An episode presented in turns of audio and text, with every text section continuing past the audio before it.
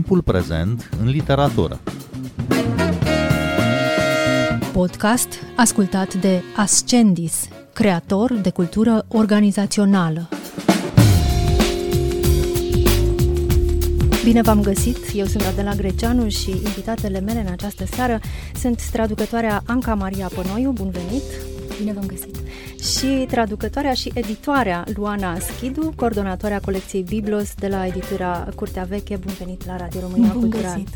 Vorbim astăzi despre romanul Sub cerul liber, stăm în lumină, de Barbara Kingsolver, apărut la Curtea Veche în traducerea Ancăi Maria Pănoiu, iar pentru început o să vă rog să mă îngăduiți să fac pentru ascultătorii noștri o scurtă prezentare a cărții, pentru că este un roman complicat, cu multe personaje și cu două planuri temporale. O să încerc să fac pe scurt uh, descrierea acestor două povești care se împletesc în roman, două povești din epoci diferite, una din 1874, uh, cealaltă din zilele noastre, aduse împreună prin uh, destinul unei case din uh, New Jersey și prin câteva teme actuale în ambele epoci. Povestea din zilele noastre are în centru familia Willey Knox. Willa Knox este jurnalistă, dar ultima revistă la care a lucrat a dat faliment de curând. Soțul ei, Iano Tavularis, dacă am pronunțat corect da, numele lui, da. este profesor universitar la Philadelphia. Împreună ei au doi copii, o fică, Tag de la Antigona, rebelă, nonconformistă, progresistă și un băiat, Zic, absolvent de Stanford, la rândul lui tatăl unui bebeluș pe nume Aldus. Toți locuiesc în aceeași casă și împreună cu ei trăiește și tatăl lui Iano, Nick, care e foarte bolnav și dependent uh, de tubul uh, lui de oxigen uh, la început. Casa, casa lor din Vineland, moștenită de la o mătușă a Willei, are foarte mari probleme de structură. Practic, după cum aflăm chiar din primul capitol, stă să cadă. Un constructor îi sfătuiește să o demoleze și să facă alta, mai bine, ceea ce firește nu-și permit.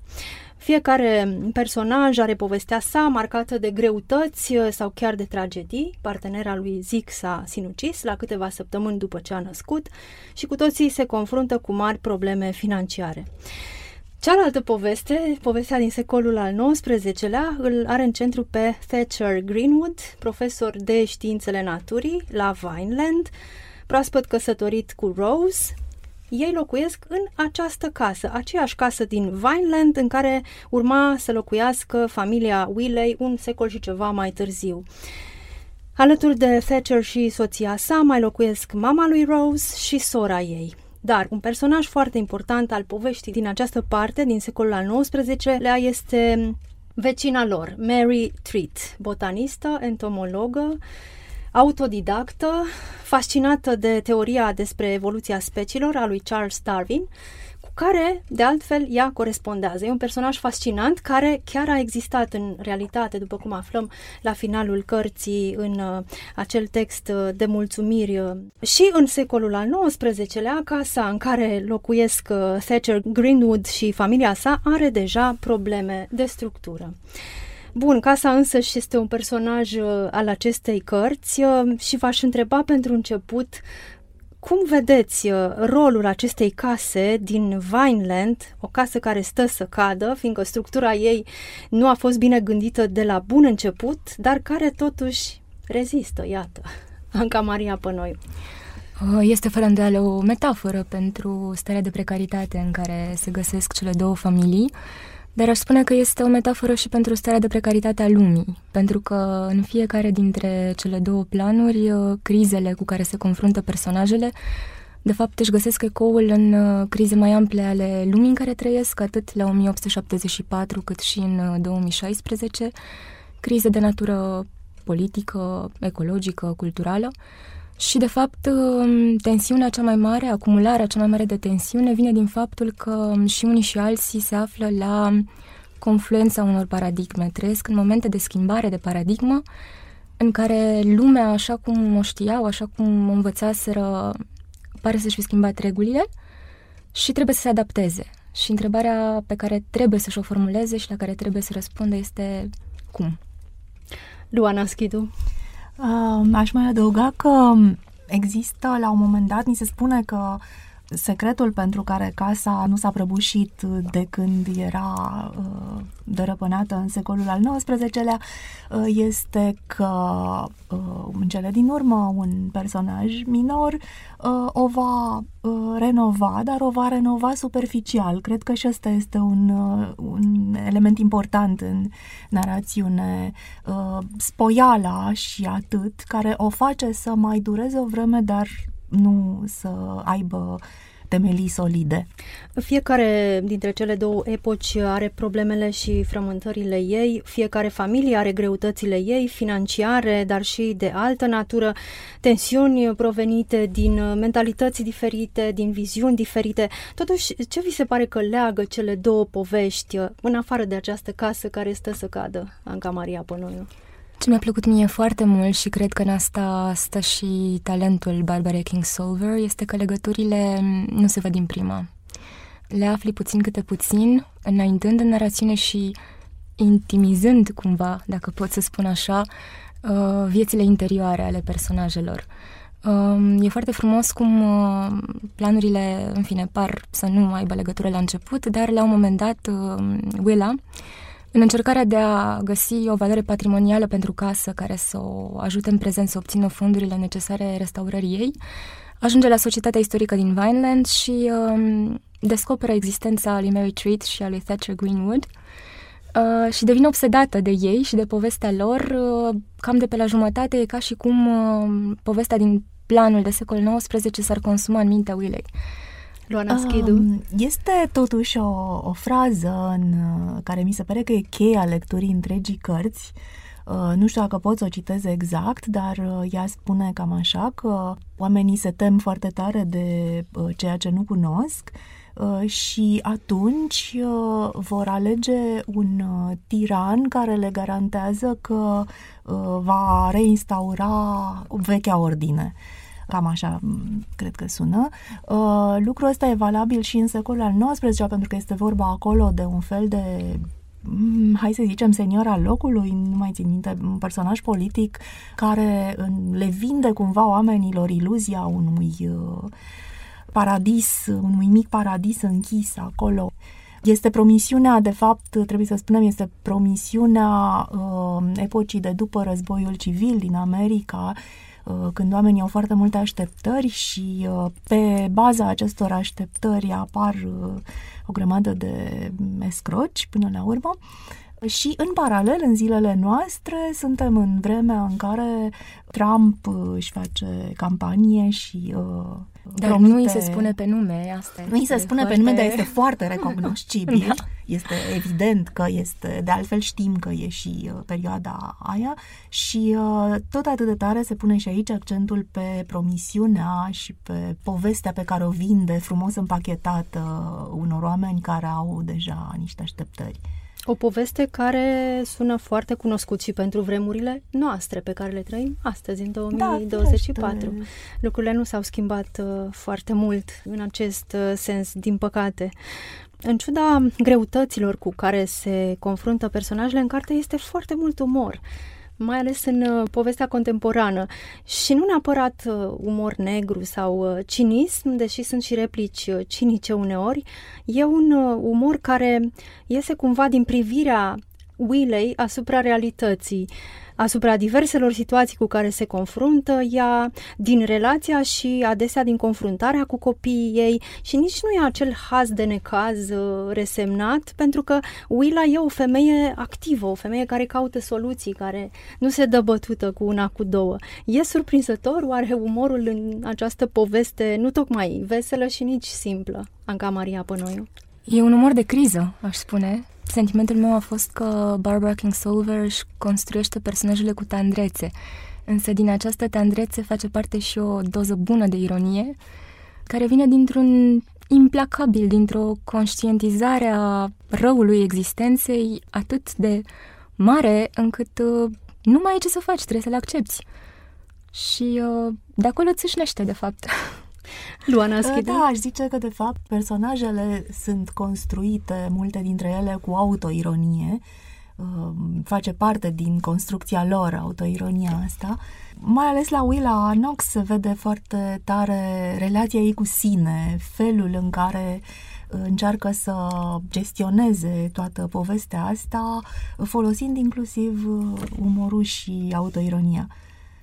M-am uitat uh, puțin la o discuție a autoarei Barbara Kingsolver cu uh, o jurnalistă în, în America despre această carte, Sub cerul liber stăm în lumină și mi s-a părut că o văd pe Willa Knox încarnată în, în persoana autoarei. Mi s-a părut că are într-un fel același gen de umor și de relaxare, detașare față de, față de ea însă și față de profesia ei, parcă nu, nici nu se lua foarte tare în serios. Anca Maria Pănoiu. Uh, da, și ar trebui adăugat, cred că um, și multe elemente biografice sunt comune. Barbara Kingsolver însăși a fost un fel de jurnalistă, aș putea spune. De fapt, ea are studii de licență și de masterat în biologie și a scris în domeniul științific, dar cumva știe ce înseamnă să fii uh, scriitor liber profesionist, uh, știe ce presupune, ce presiuni presupune viața de acest fel. Um, sunt multe segmente comune biografice, la fel cum sunt și cu Mary Treat. uh, Barbara Kingsolver se pune pe sine așa cu pipeta, puțin câte puțin în, în personajele ei. Unii critici chiar uh, i-au reproșat asta destul de tranșant, dar uh, în fine, n-aș zice că e de acuzat.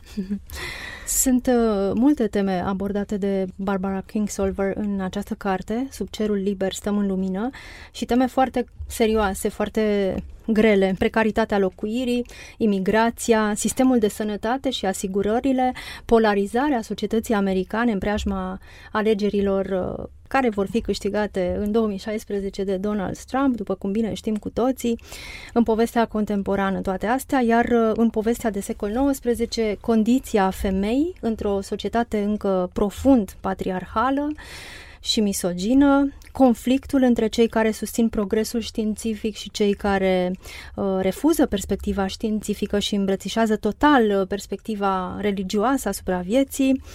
Thatcher împarte lumea între căutători și îndulcitori, mi-a plăcut mm. foarte mult asta. Cum stau oare toate aceste teme mari în construcția narrativă pe care ne-o propune Barbara Kingsolver? Anca Maria Pănoi. Cred că se așează cu foarte mare firesc ea reușește să le întrețeasă în, în țesutul narrativ. Um, din ceea ce ați spus, mi-a atras atenția un lucru și țin să-l, să-l subliniez um, apropo de tensiunea dintre creaționiști și evoluționiști din uh, planul secolului al XIX-lea. Aici aș remarca subtilitatea Barbara Kingsolver, pentru că, um, de fapt, nu este atât de explicită lupta dintre cele două tabere, să spunem așa, ar putea părea asta, însă în realitate lupta care se duce este între căutarea adevărului pe de-o parte și demagogie pe de altă parte. Atât uh, Thatcher Greenwood cât și Mary Treat, uh, evoluționiștii, în mai multe locuri în carte își mărturisesc de fapt credința în Dumnezeu și uh, nu neagă creația. Uh, de fapt, lupta lor este împotriva unor demagogi care, folosind numele lui Dumnezeu, caută să-și servească propriile interese meschine și uh, să manipuleze mase. Foarte importantă precizare și nuanțare. Mulțumesc. Luana Schidu, cum, cum vedeți aceste teme puse toate A, ah, într-o aș construcție Aș zice, în primul rând, că uh, solidă. cartea se înscrie într-o temă mare, recurentă în literatură, din ce în ce mai mult în ultima vreme, uh, relația dintre istoria mare și individ. Felul în care uh, istoria mare determină uh, viața individului Uh, și, de asemenea, modul în care fiecare dintre noi încearcă să pe de o parte să facă față în uh, contextul ăsta și pe de altă parte să se retragă și să încerce să-și găsească propria soluție. Uh, de altfel, trebuie spus că Barbara Kingsolver este foarte preocupată de temele sociale.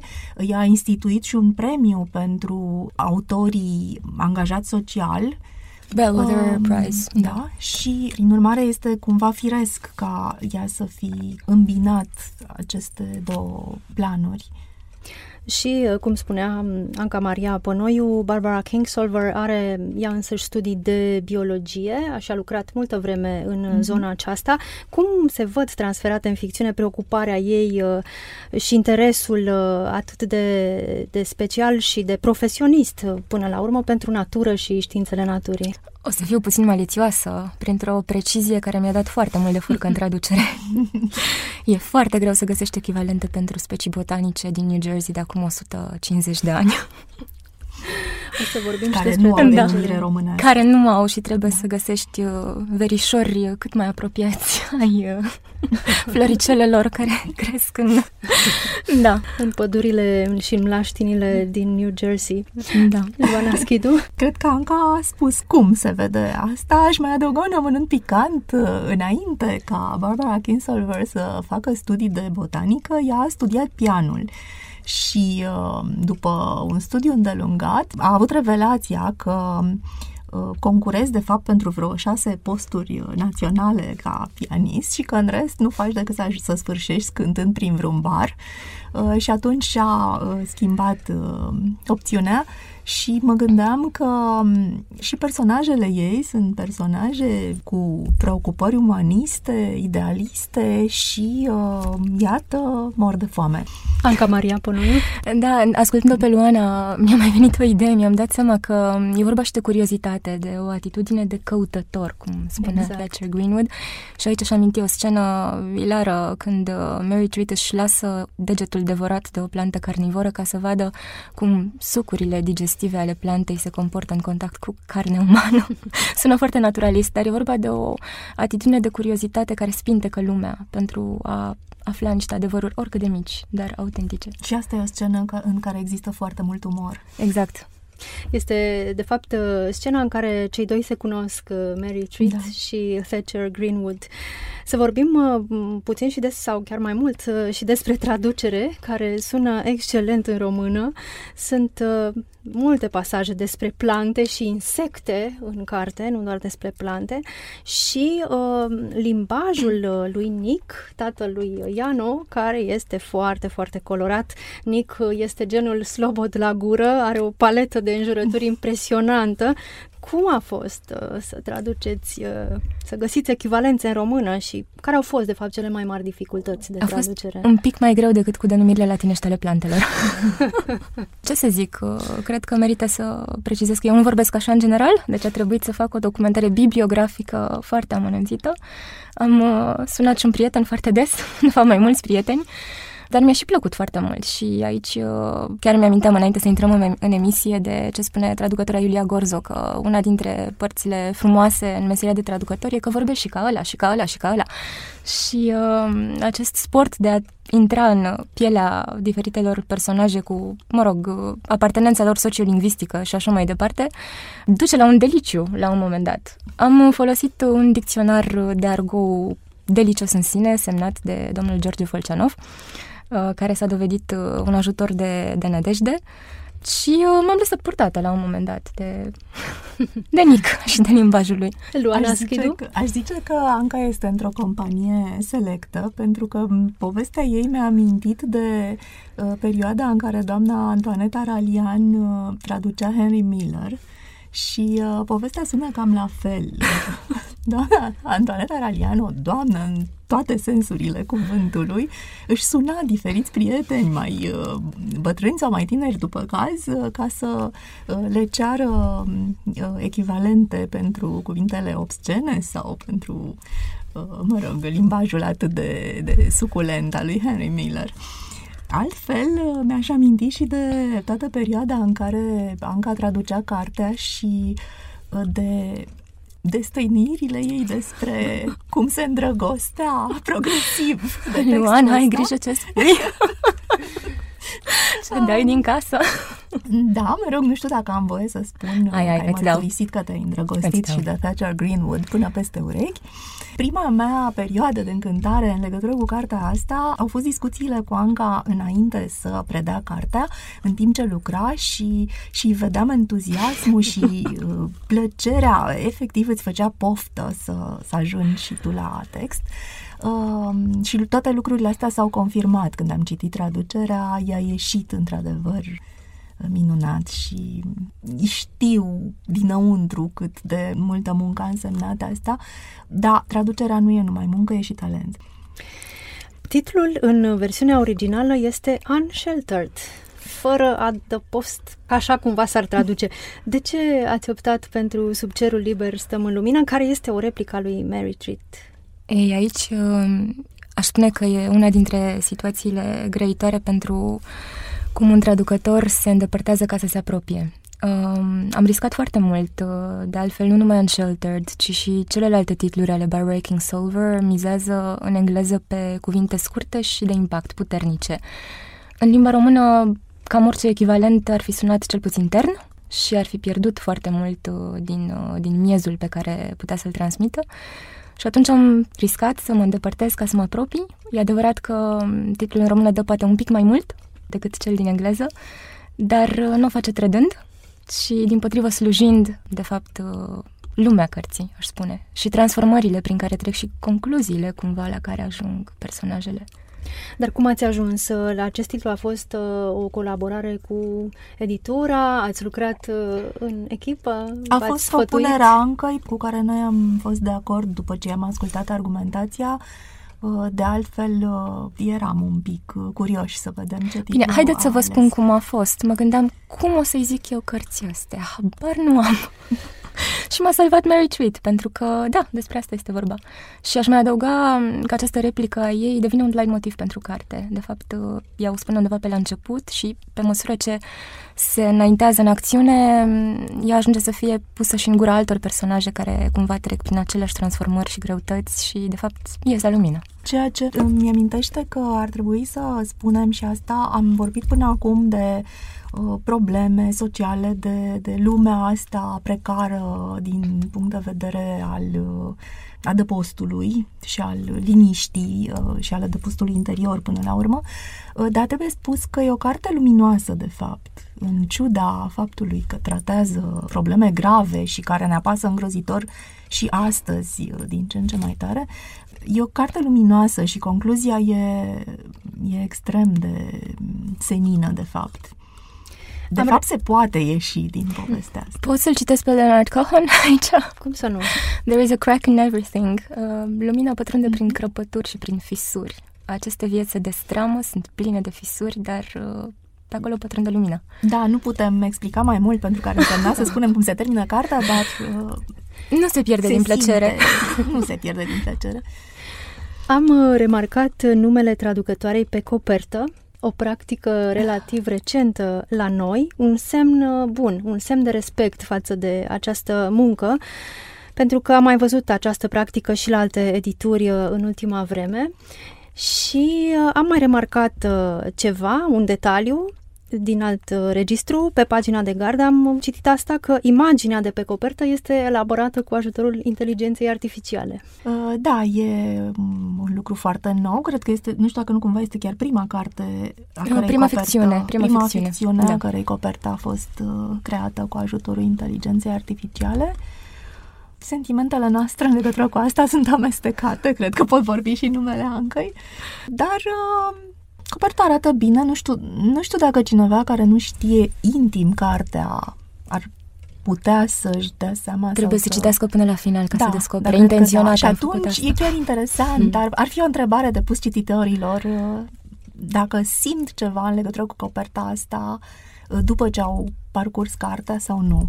Pot să spun o mică anecdotă apropo Sigur de asta, e da. pilduitoare. Vorbeam cu nepoțelul meu la un moment dat, are 8 ani și e un copil foarte isteț și până să se publice cartea am arătat coperta și uh, l-am întrebat uh, ce îi mai face tu, ce îi mai pune copertei astea, cum, cum ți se pare? Și s-a uitat, a zis, da, frumoasă, da, aș mai pune niște personaje. Hmm. La 8 ani el a simțit nevoia de uman acolo. Să ai elementul uman, da. Da. Apropo de, de traducător pe copertă, aș vrea să spun că Curtea Veche Publishing e chiar printre primele edituri care a făcut asta. A mai făcut să una sau două înainte de asta, uh, dar cred că a rămas încă singura care pune și prezentarea traducătorului pe pagina a doua, alături de prezentarea autorului, pentru că o carte tradusă este produsul amândurora. Până la urmă, ceea ce citim acolo sunt cuvintele traducătorului. Și pentru că Luana a vorbit frumos despre mine, vorbesc și eu frumos despre ea și spun că îi se datorează acest demers și uh, modul în care a fost fructificat.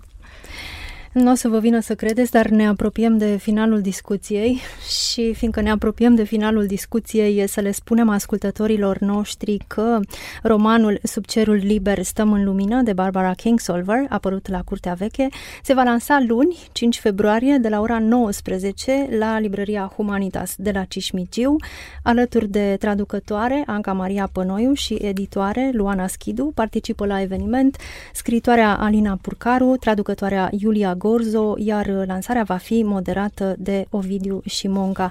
Eu vă mulțumesc foarte mult că ați venit în această seară, Anca Maria Pănoiu și Luana Schidu, aici la Radio România Cultural, la timpul prezent în literatură și îi invit pe ascultătorii noștri să citească cartea Barbary Kingsolver, Sub cerul liber stăm în lumină. Eu sunt Adela Greceanu, cu bine, pe curând!